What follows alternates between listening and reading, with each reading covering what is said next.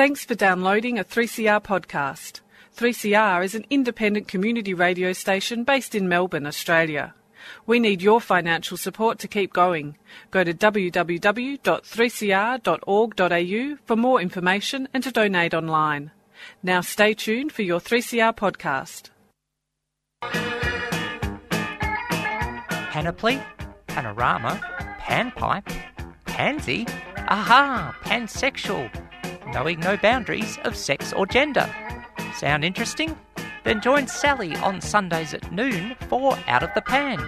All those gender questions making you think too hard? Whether it's transgender, bisexual, polyamorous, or beyond, we'll throw those questions into the pan and cook up the answers for you. So go on, push that gender envelope only on 3CR 855am digital and 3cr.org.au.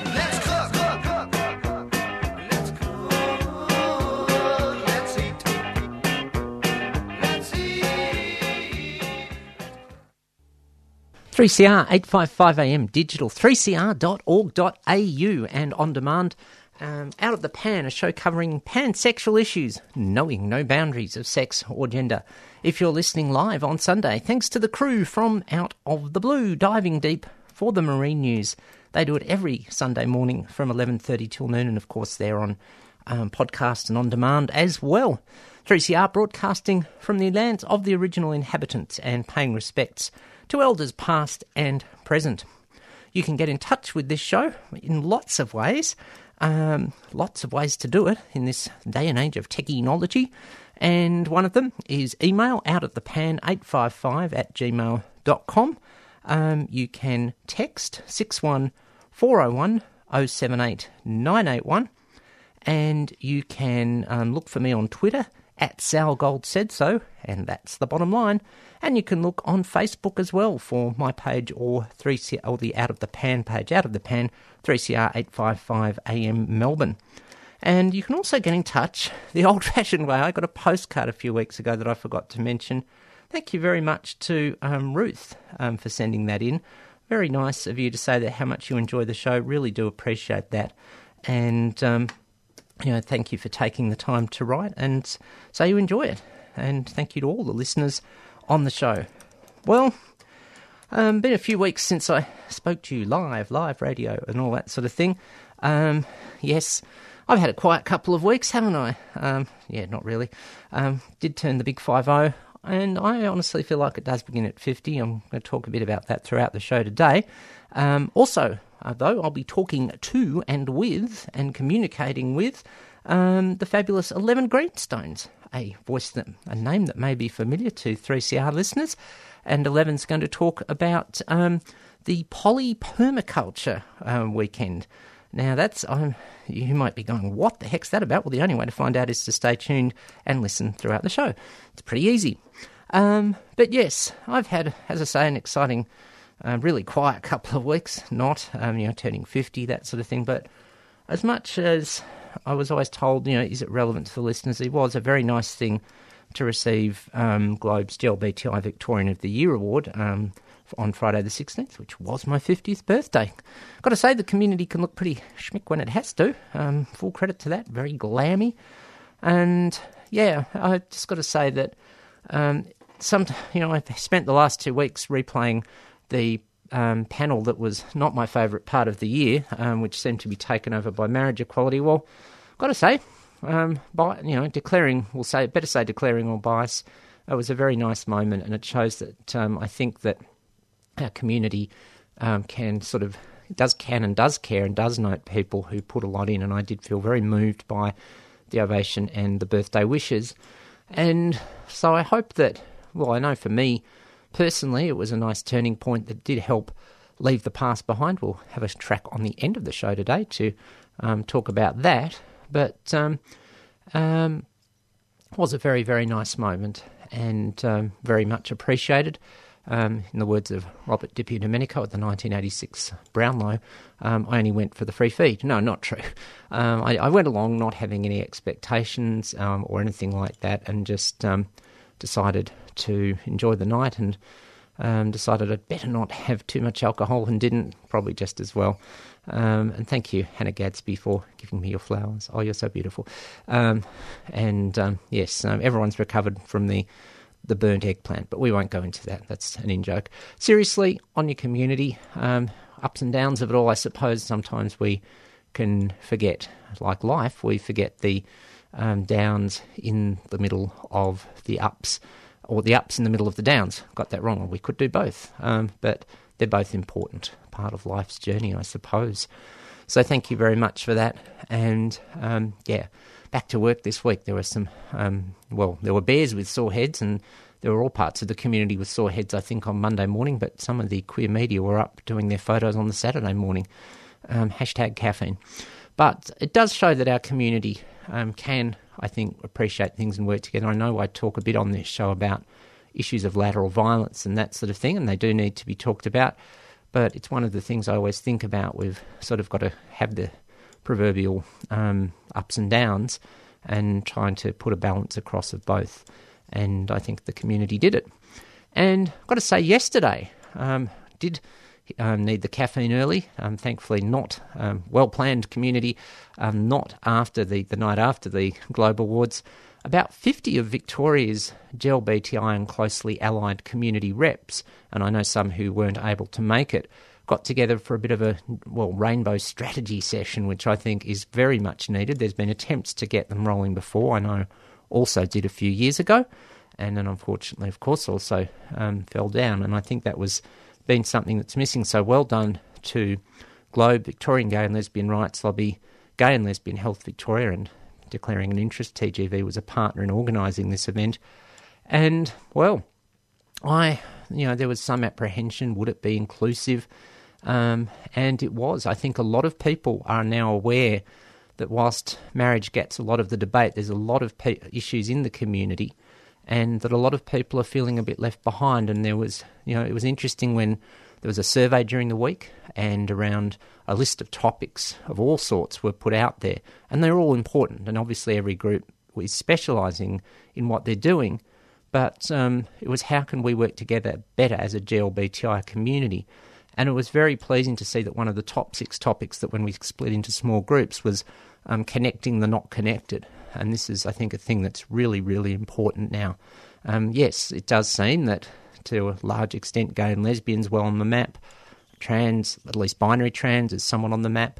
Um, but it was nice to see people realising the need to include, ensure regional and rural inclusion. Obviously, people like Damien Stevens up in Shepparton and many others, um, Suzanne Prosser in Geelong, are doing great work, but still more to go. Um, disability, it was great. So finally, meet Jane Green from Scarlet Alliance and Vixen. Must get her in to the show in due course to have a chat about what they do.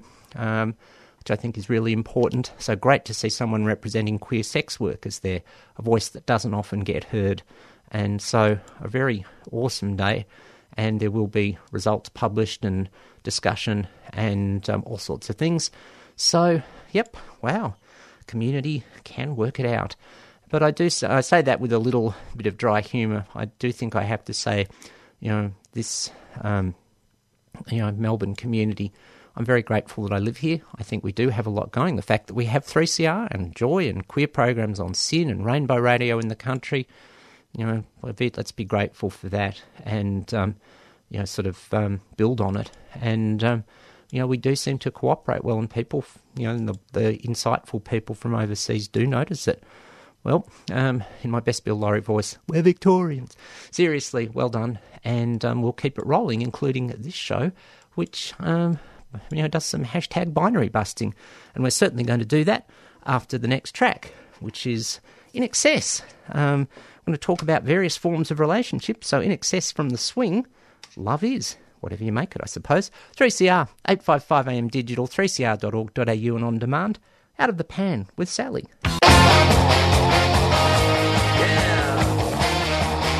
How to Make Trouble and Influence People 2016 diary will be launched at Friends of the Earth Food Co-op on Friday, November the 13th between 6 and 8 p.m. Join us at 312 Smith Street for speeches, readings and performances of classic Australian protest songs by Laura McFarlane and Jimmy Rat. A benefit for 3CR and the Lost Said Ross Biological Reserve The diary features 366 radical dates in Australian history plus dozens of images and stories. Copies will be available on the night or can be ordered via 3cr.org.au. How to Make Trouble and Influence People is a 3CR supporter.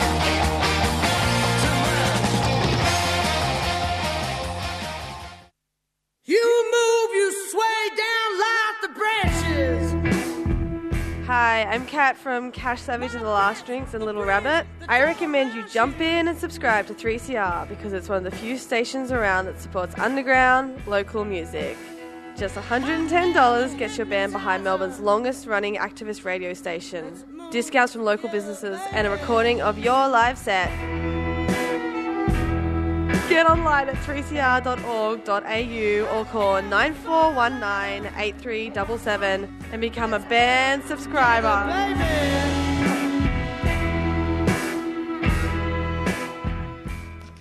3CR 855 AM digital, 3cr.org.au and on demand. Lots of ways to support 3CR and be involved in some way or another. Out of the pan. And is the program covering pansexual issues, knowing no boundaries of sex, gender, or I think I can say in relation to our next guest, relationship diversity? Because we just heard INXS from the swing, love is what I say it is, um, um, written by pretty much all the members of the band and one other person. And um, well, on the line to talk about a form of relationship diversity in a way, um, the polyculture design course. Um, let's find out what that's about with a voice, um, a person whose voice is, I think, somewhat familiar to 3CR listeners. Um, Eleven Greenstones, how you going? I'm really great, Sally. How are you? I'm all right, thanks. Um, we've got, of course, give a mention. I think before we get into the interview to talk about food fight, um, um, of course. Let's talk about food fight. That was uh, an amazing part of my personal growth. A lot of learning for me around the politics of food, particularly the production of food and agribusiness, um, and learning with a team of people that I produced and presented Food Fight with about the kind of dastardly things that big business um, does to control the food chain and how people are impacted on it, about it, impacted by it in ways that really need highlighting because it affects us. Obviously, food is one of those basic sustaining things in life that we need, and to get information about who's controlling the food chain and what is happening to food production, and and how big business is dipping in to try to control that, and how that was how that's being supported by by governments, and and how local farmers.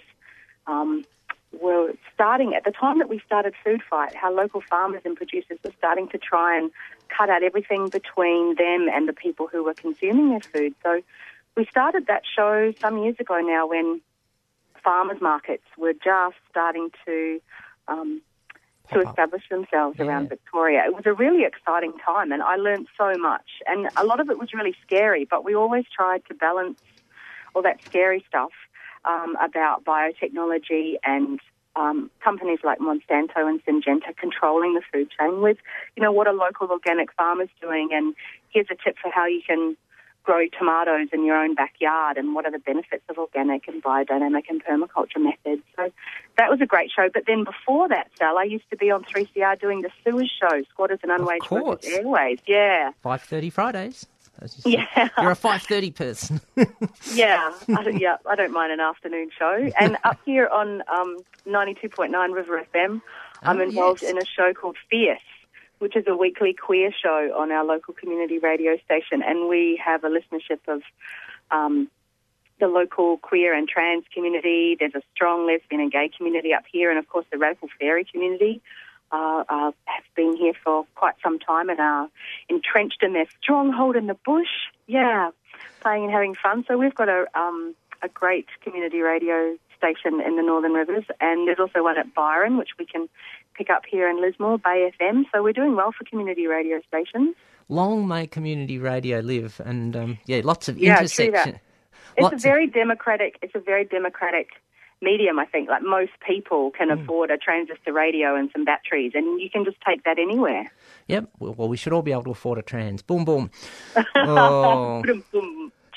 But intersections, um, you, we've mentioned food and planting things and Oh. um, culture. Um, today, though, you're, we're, um, we're sort of intersecting, um, talking about the polyculture design course, Yes. intersections between polyamory and permaculture, and there's some degree of relationship anarchy in there. So I thought we might just need to just get an idea of what relation, what your definition is of relationship anarchy or a reasonable one. Go for, go for your life before we dive in. Sure. Um, I think that I need to preface this kind of conversation by saying that I don't claim any expertise about it. And I think it's uh, an important thing to say before expressing my own opinions or my own knowledge and ideas about it is that there's such a collective wisdom about about relational anarchy and people's lived experiences are really the, the things that inform our ideas and our concepts around it. So for me, um, the idea of non-hierarchical ways of connecting with people and opportunities to challenge unquestioned hierarchies in my life started to develop when I met a bunch of anarchists in Wellington, New Zealand, when I moved there. And I realized that a lot of the ideas that they were talking about, trying to eliminate um, some of the conditioning that, that in the cultures that I grew up in, in um, middle class, middle New Zealand, um, there were there were hierarchies that were just a part of life, and they were almost unquestioned by my family of origin. The state, for example, church definitely got questioned in my family of origin and my cultures, and then I went off to university, and and that was a very very hierarchical institution, and those. Um, those ways of relating to people, like some folks are more important than other people. Um, we see that in a lot of different ways around economics, particularly the rich and powerful, Yep. and those people who are accumulating wealth, um, do so to the detriment of, you know, with the Occupy movement, the 1%, the 99%, to the detriment of the majority. And it happens around race, it happens around sex and sexuality and gender, as you know. And, and I think that, that interpersonal relationships is that sphere where we can take an anarchist perspective and like we queer things, queer as a verb, where you, you take a lens and you look at um, a relationship between people where it's interpersonal, it might be uh, romantic, sexual, intimate, it might be platonic, intellectual, emotional. The idea that people aren't graded, um, it Yeah. challenges the, the, the sort of a, a non-monogamous view that is quite narrow of relationships being hierarchical, where, as a model, for example, someone is in a primary relationship and then they may have secondary partners as well. And this kind of ranking of people or ranking of relationships is something that I find relational anarchy questions just by its very existence. And even the word itself suggests that it's about questioning hierarchies and the ways that we do that where somebody might be um, talked about as our primary partner, or that they that their feelings, their ideas, their needs and desires are given primacy over other people. And relational anarchy, as I understand it and I experience it, is really questioning the value of trying to not give a person more value in my life because I fuck them. Not giving somebody more value in my life if they are co-parenting with me or if they are um, living with me, for example, but that I've actually consciously looked at the value of the relationships that I have in my life, and and I can see the value and importance of each of those, and it's not related to any uh, particular sort of activity, particularly stuff that you know I got taught growing up about why somebody is going to be more important to me in my life, and that could be um, because I love them. It could be because we're raising kids together. It could be because we cohabit. We're in a domestic partnership. It might be because we have sex. And I talk about that with my friends a lot. Even the other day, I had a, a new friend over for dinner, and we were discussing it how relationships change when sex is involved.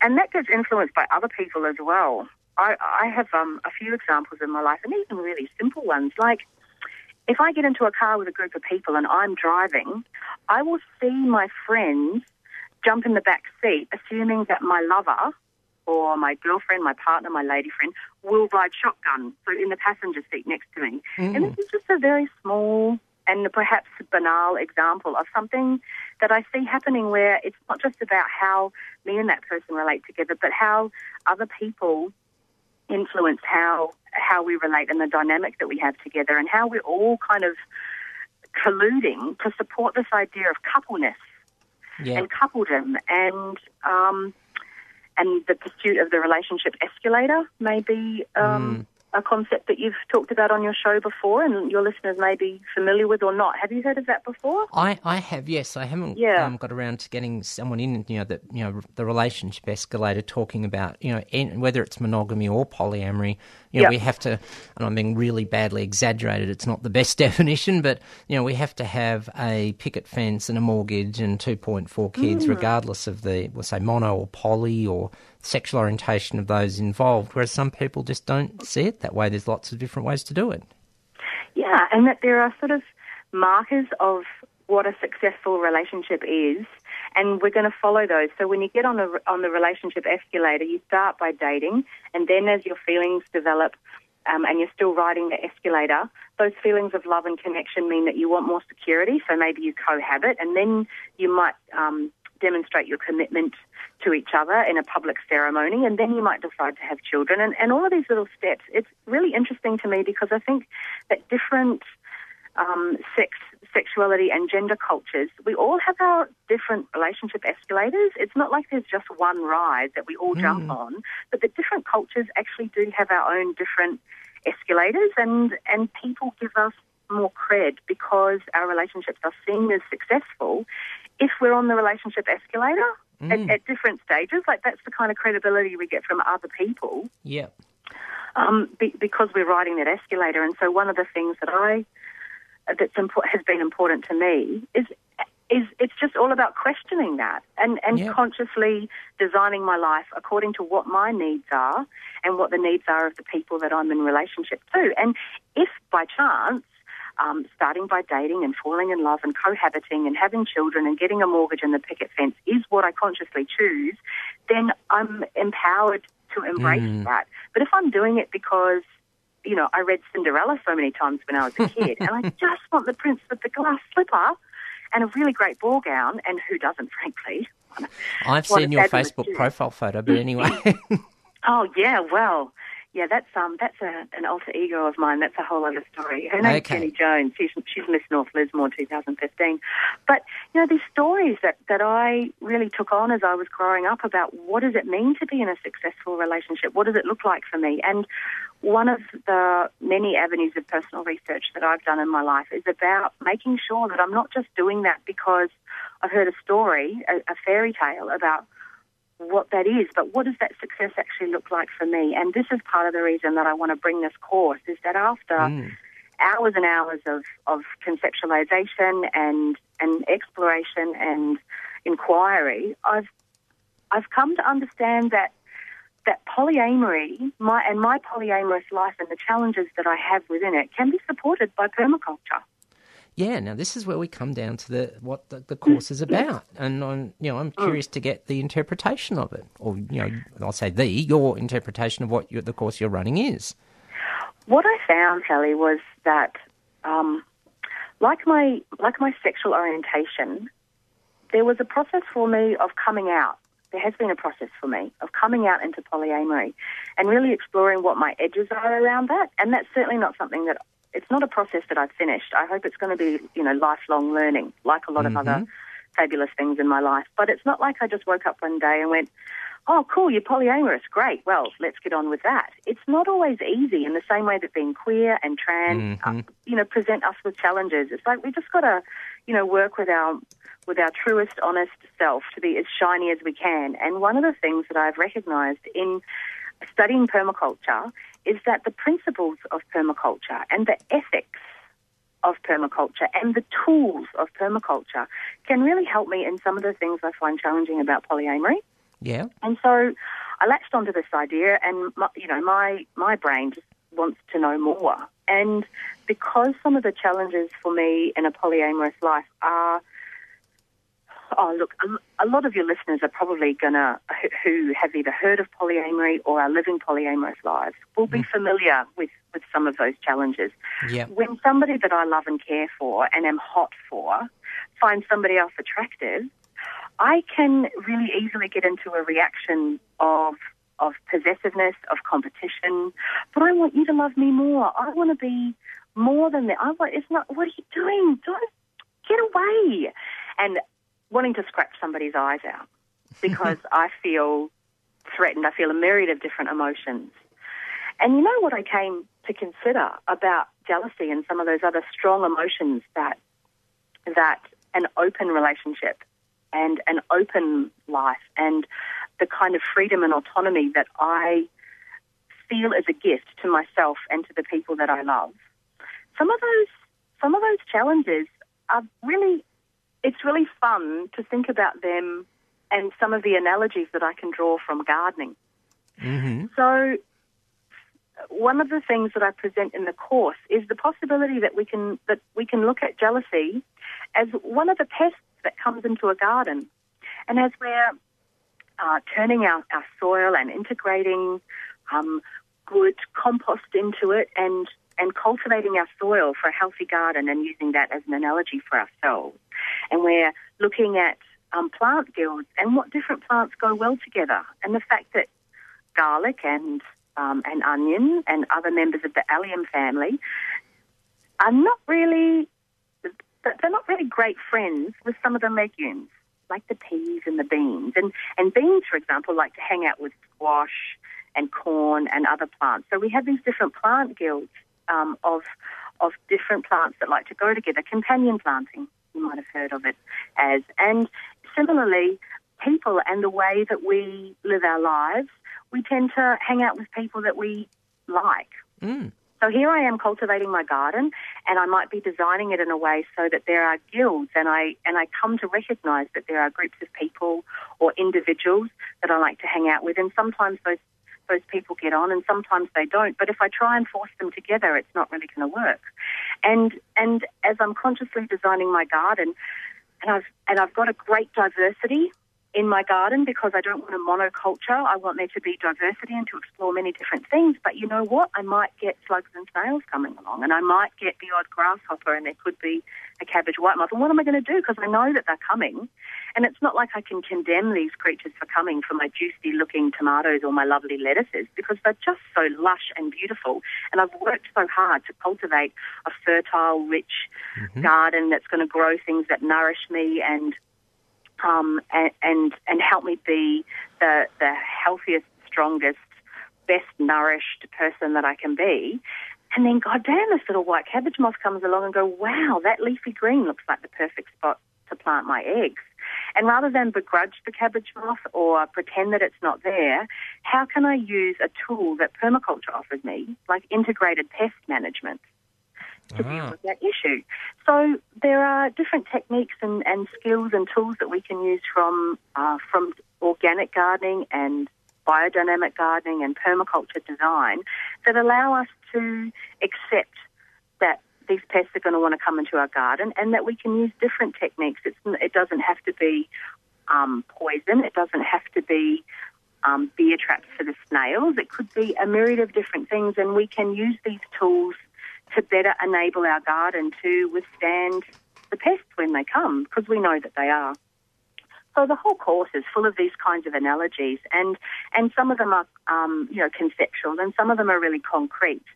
There are um, all kinds of different activities that I want to do in in the course, um, and we've only got a day, so it's a pretty jam packed program. But I also wanted to keep it really old school because I personally am not really very tech savvy. I'm a bit of a luddite, but also I just don't think that we have to get very um, you know, we don't. I, I don't like to use tools that don't feel Mm. uh, that don't feel good in my hand. So for me, I like paper and scissors, and I like coloured pencils, and I want to draw pictures. And my stick figures aren't really that great, and it's not about that. It's just about putting pen to paper and and um, creating doodles. We're going to be doing some mind mapping. There's going to be some design work as well. We're going to be drawing and discussing different ideas and, and doing mind maps where Um, do you know what a mind map is, Sally? I do. Um, Yeah. I, I, I could say, ironically, for radio, I can picture it. Yes. Go on then.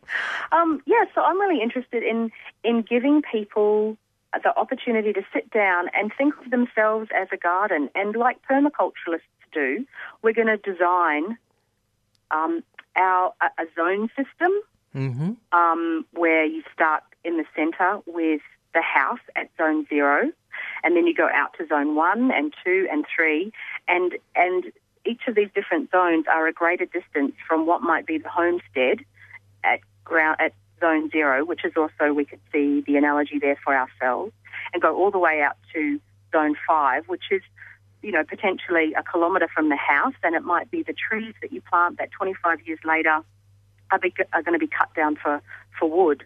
And obviously, um, there's uh, chicken coops and compost bins and maybe some beehives and some fruit trees growing in the different the Gotcha. different places in these um, Uh, on your property, as close to the house or as far away from the house as suits you. And so we're going to draw these kind of maps. But in order to understand where we want these different elements in our design, we need to get an assessment of our own internal landscape and what it is that we need. Do we need a herb spiral right at the back, at the back door? Mm-hmm. And who in our lives is that herb spiral? Or what activities are those herb spirals? Who are the, the people and what are the things that in my life I want closest to me, like I would my leafy greens in the garden? And then who are the people that are very important to me, but I don't need to engage with them every day? They might be in zone three with the chickens or with the fruit trees. And so we're going to consciously design this internal and external landscape. We're going to play a few games, do a role play about um, pretending to be the perfect poly person and maybe just gently stand ourselves up and remind ourselves that we, we don't have to be the perfect poly person, but if we get to make up in our own minds who that person is and then embody that character and do that, then maybe it'll be, you know, part of an experience of going, you know what, it's okay that I'm not that person. And then when, when somebody that I love um, has affection for somebody else, that's not always completely comfortable for me. And you know what, that's just okay. And we're going to be exploring how these design principles, there are 12 design principles of, of permaculture, how they can help us in our polyamorous life, how they can nourish us and support some of those challenges. Um, and and the zone and sector mapping is one that I'm really excited about because I think if we if we consciously design our lives, if we if we understand all of the different elements in our lives, and that we bring these to our lives because we need them, and then once those elements are in our lives, they have needs of their own.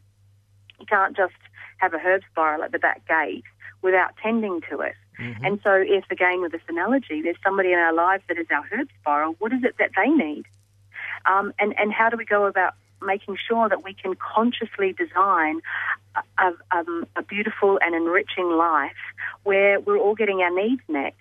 And, and we can do that using permaculture as an analogy, looking at the ethics, which is quite interesting to me actually, that permaculture and polyamory do have quite a number of shared ethics and, and both require a really a really ethical approach to um, to what you're doing, relating to people, um, you know, managing gardens, designing um, designing properties, things like that. So there really is a lot that can be taken from permaculture to support a polyamorous life.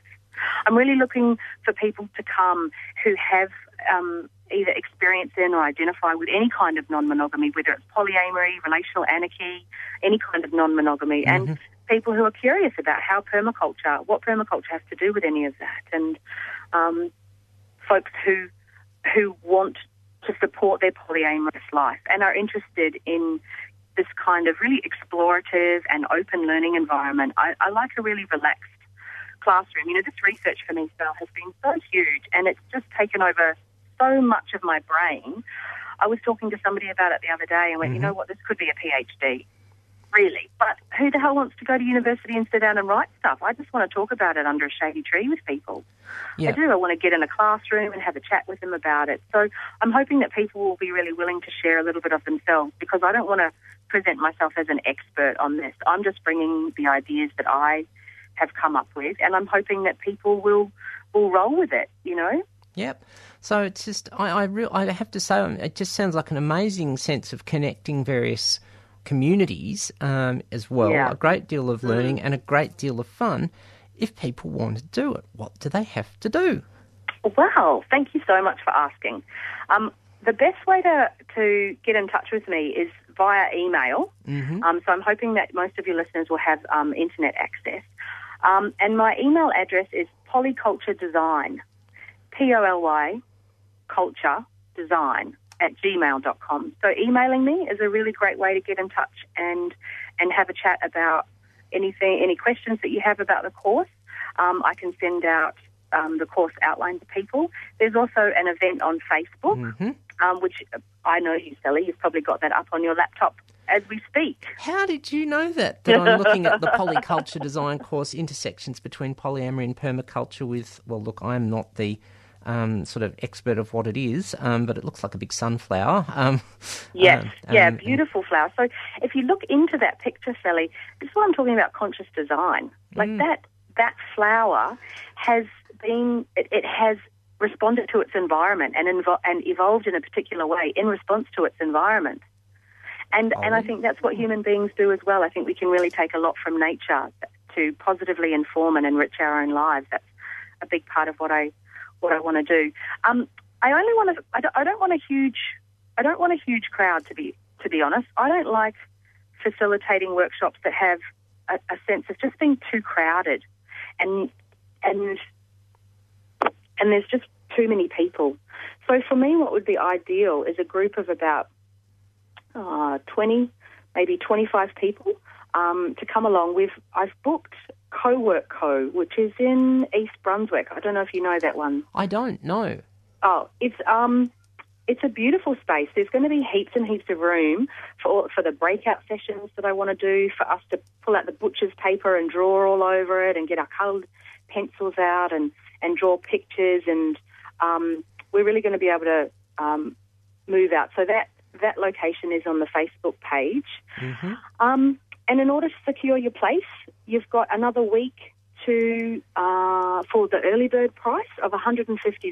So for 150 bucks, you get a full day's workshop, and you're going to leave with a polyculture design manual. So just like you go to your permaculture design course and talk about designs, and then design your garden.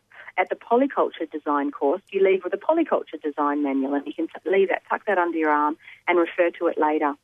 So it's $150 for the day, um, and we're going to start. I'd like people to arrive at about 20 to 10 on Saturday the 21st, um, just so that we can get started. And you know, we're probably going to be leaving at about five, five thirty, but we're going to have plenty of breaks in between. So because the day, the day will be really full and very rich. I need people to come with their best brains, and we'll really be working together. I want all the expertise that is in that room to to just. I want boundless ideas and inspiration for people, and and to be able to take that away for them. Um, for the rest of their lives, I think this is going to be a really uh, a really positive course for people who are looking at non-monogamy and, and how they can how they can support it, and people who are curious about what how permaculture intersects with it. There's really so many ways that these two systems of thinking can help can help each. And and again, this is the principle of permaculture is to look at how different systems and how different flows of energy and different inputs can support or in some cases be detrimental to other systems. So I'm just looking at the relationship between these two systems, these two ideas and concepts and constructs in my own life and extrapolating from that and offering people these ideas as possibilities to help their own lives. So get in touch, polyculture design at gmail.com. Check it out on Facebook.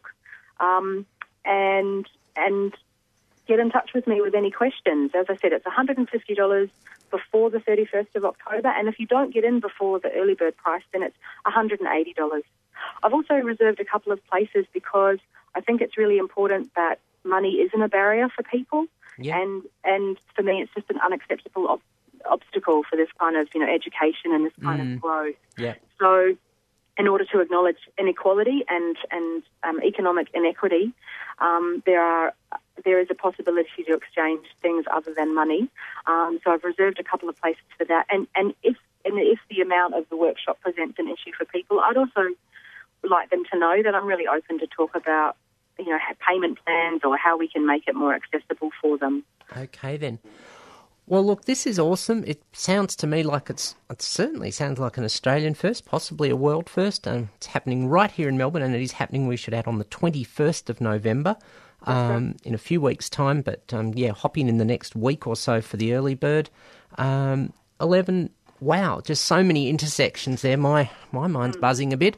Um, so really, really awesome. Um, I'll keep um, mentioning on the show in the next couple of weeks, um, but also, um, yeah, um, you know, look for it as it as, on Facebook and yeah, and the co-worker co is in um, Lygon Street, East Brunswick, here in Melbourne. Eleven. Enjoy the North Coast in the meantime, and um, all the things that you do. And good to have your voice on three CR.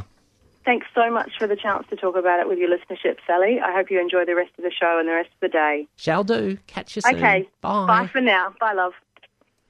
the Fab Eleven Greenstones. Um, wow, I I just sat there. It's one of those um, interviews where I just sit there and learn, um, which is a good thing to do. Um, and you're right. Um, I think Eleven made a really pertinent point there that. Um, you know, sort of, you know, Eleven's keep keeps on learning about um, um, poly and permaculture. I keep learning about trans and gender diverse and bi and everything as we go on. You never stop. All right, let's have um, a breather and a bit of a quick track, then come back with the things that are coming up and wrap it all up. Um, well, it doesn't have to be, but um, it can be whatever you make it. Here's um, the Black Sorrows from the Better Times album, and Ian Moss on guitar guesting, and Ain't Love the Strangest Thing. 3CR, 855 AM digital, 3cr.org.au, out of the pan with Sally.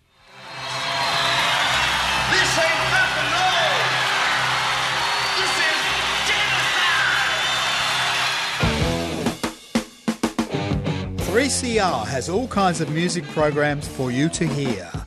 From blues to hip hop, reggae, classical, punk, jazz, soul, indigenous, experimental, indie, metal, and other music styles.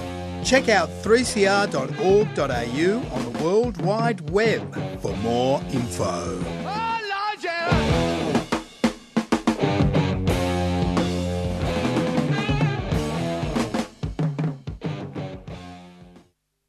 3CR 855am digital 3cr.org.au. Um, amazing conversation with 11 there. So many aspects to it all, and it all sort of came together. Better just quickly rip through things what are coming up if you're listening on the Sunday today and get time listening to us in, um, in the first broadcast or on demand up until around, well, um, the rest of the, most of the rest of the day. Um, the Polysocial is on, um, um, still checking, settling down new venues after the sudden closure of the previous one. This time, the Noble Experiment, 284 Smith Street. Um, Jamie Noble and um, Joey Mercury, S- um, what is it? Um, J&J Security from WWE? Not sure. No, seriously not. Um, FTM Shed should be on this afternoon as well for trans men. Next Tuesday is the Bi Discussion Group at the Parkview in North Fitzroy. And Bent TV, of course, on 10 o'clock every Friday night. Um, and um, great to catch lots of great interviews with Brenda Appleton and other trans people, Simona, Cap- um, Simona Castricum, and others over the last few weeks. Um, anyway, I've got to get end the queer media for this hour very, very quickly. Take it out today with Don Henley, one of the greatest um, songwriters there's been, in my humble opinion, from the end of the Innocence album in the mid 1980s and um, 1989, actually, more towards the end. And got to get down to the heart of the matter, thinking about forgiveness. Always keep trying. Thanks for tuning in to Out of the Pan. I'm Sally Goldner. Catch you next week.